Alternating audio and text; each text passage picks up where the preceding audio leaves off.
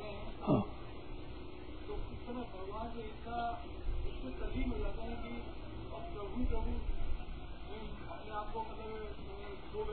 बहुत बढ़िया है।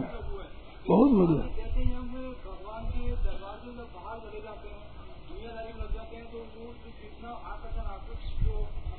तो ज़्यादा है। भगवान के सामने रहो। जब बदल जाए तभी जब समय मिले तो भगवान के सामने जाओ। बहुत अच्छा है। भगवान के सामने जाते ही, दूरी सब भूल जाते हैं, तल्लीन हो जाते हैं ये भगवान की बड़ी कृपा है।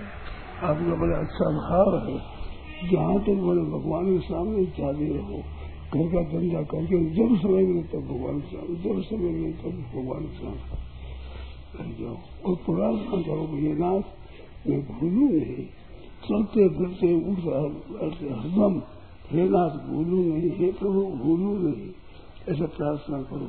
और विश्वास रखो भगवान की कृपा से भूली होगी